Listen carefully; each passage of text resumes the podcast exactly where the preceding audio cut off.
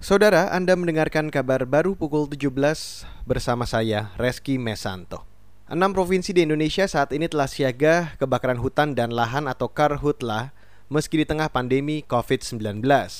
Menteri Lingkungan Hidup dan Kehutanan Siti Nurbaya Bakar mengatakan provinsi tersebut antara lain Riau dan Jambi. Menteri LHK Siti Nurbaya menambahkan, status siaga darurat akan dilanjutkan dengan mempersiapkan satuan tugas untuk mengantisipasi dan menangani bencana karhutla di enam provinsi tersebut. Saat ini, kata Siti, terdapat 208 posko karhutla di Sumatera dan Kalimantan.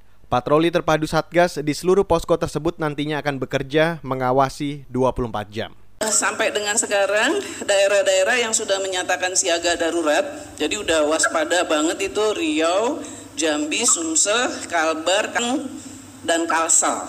Ini udah udah menyatakan siaga darurat, artinya e, melakukan langkah-langkah secara sistematis. Terus Menteri LHK Siti Nurbaya menambahkan, status siaga darurat akan dilanjutkan dengan mempersiapkan satuan tugas untuk mengantisipasi dan menangani bencana karhutla di enam provinsi tersebut. Saat ini, kata Siti, terdapat 208 posko karhutla di Sumatera dan Kalimantan. Patroli terpadu Satgas di seluruh posko tersebut nantinya akan bekerja mengawasi 24 jam.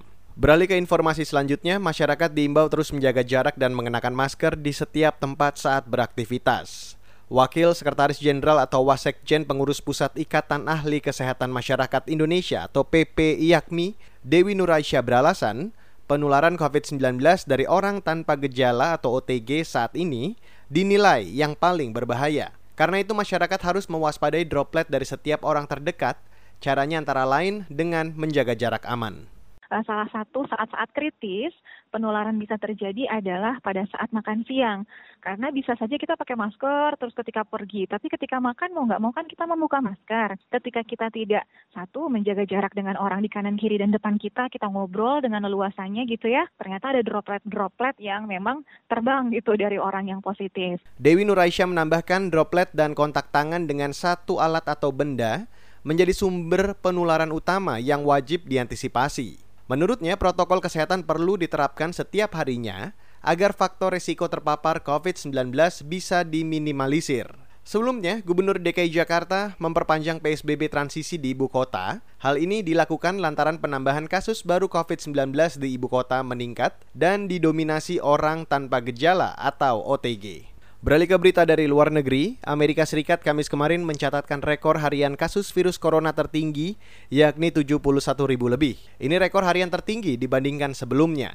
Menurut CNN, data yang diperoleh dari John Hopkins University, itu rekor tertinggi dalam satu hari di Amerika Serikat sejak pandemi dimulai. Hingga saat ini total kasus COVID-19 di Amerika Serikat menurut data John Hopkins University sebanyak 3,5 juta dengan 130 ribu lebih kematian. Jumlah ini mengukuhkan posisi Amerika Serikat sebagai negara dengan kasus dan angka kematian tertinggi di dunia akibat COVID-19. Pakar penyakit menular memperingatkan bahwa kasus baru bisa bertambah dua kali lipat menjadi 100 ribu per hari jika pihak berwenang gagal mengambil langkah tepat dan cepat mengendalikan penularan COVID-19. Demikian kabar baru KBR, saya Reski Mesanto.